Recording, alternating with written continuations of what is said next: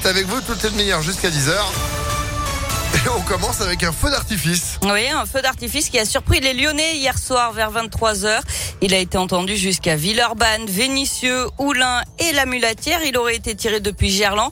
Et selon le progrès, c'est le club de rugby du Loup qui en serait à l'origine. Ça a duré une quinzaine de minutes. Il y avait même un bouquet final. Une autorisation avait bien été délivrée par la préfecture, mais le club avait gardé le secret. Encore une quinzaine d'interventions des pompiers du Rhône hier après les fortes pluies, la moitié pour des inondations, l'autre moitié pour la protection des habitations, notamment des arbres à déblayer. Ça devrait se calmer aujourd'hui. On est sorti de la vigilance orange dans le Rhône et dans l'Ain. En revanche, elle entre en vigueur aujourd'hui en Isère à partir de 10 heures avec encore des risques de grêle et de fortes pluies. Hier, à Vienne, une grosse averse de grêle a surpris les automobilistes dans l'après-midi. Les vidéos impressionnantes sont à découvrir sur impactfm.fr.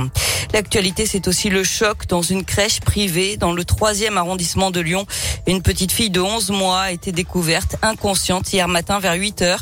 Transportée à l'hôpital, elle n'a pas survécu. Les premiers éléments laissent penser qu'elle aurait ingéré un produit toxique. Une enquête a été ouverte pour homicide involontaire.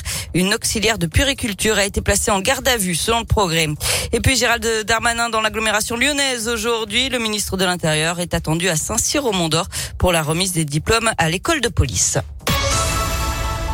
On poursuit notre série consacrée au pouvoir d'achat avec un gros plan ce matin sur le boom de la seconde main, le Bon Coin, Vinted avec 19 millions de membres en France ou encore Back Market.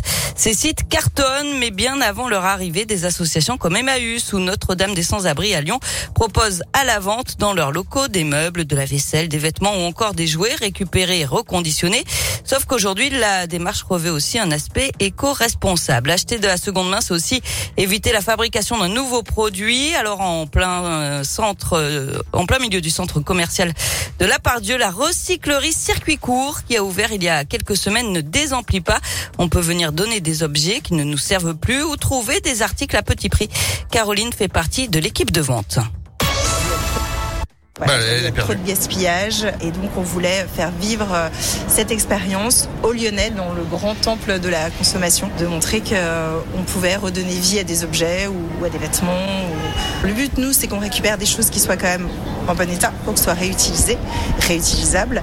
Et effectivement, il y a beaucoup de familles qui viennent. Euh, on a aussi bien des livres de cours que des petits livres de lecture, que des jouets. On a une clientèle aussi qui, bah, qui dit que ça sert à rien d'aller acheter du neuf pour des choses qui vont pas forcément forcément perdurer, donc autant acheter de la seconde main. Il y a vraiment toutes sortes de, de clientèle qui vient ici. Et le concept store restera à cet emplacement jusqu'en mars 2023 avant de trouver un autre lieu dans le centre commercial. Avec du sport, les championnats du monde de natation et le Villeurbanais, Florent Manoudou éliminé en demi-finale du 50 mètres nage libre. Ça passe par contre pour Maxime Grousset qui disputera la finale ce soir. Et puis en rugby, le Loup officialise l'arrivée de six nouveaux joueurs pour la saison prochaine. Parmi eux, le pilier Polo Tafili qui jouait à Toulouse et le néo-zélandais Liam Coltman. Eh ben super, merci beaucoup Sandrine euh, pour l'info à retrouver sur impactfm.fr 6h35. Vous êtes de retour à 7h. À tout à l'heure. À tout à l'heure. Météolion.net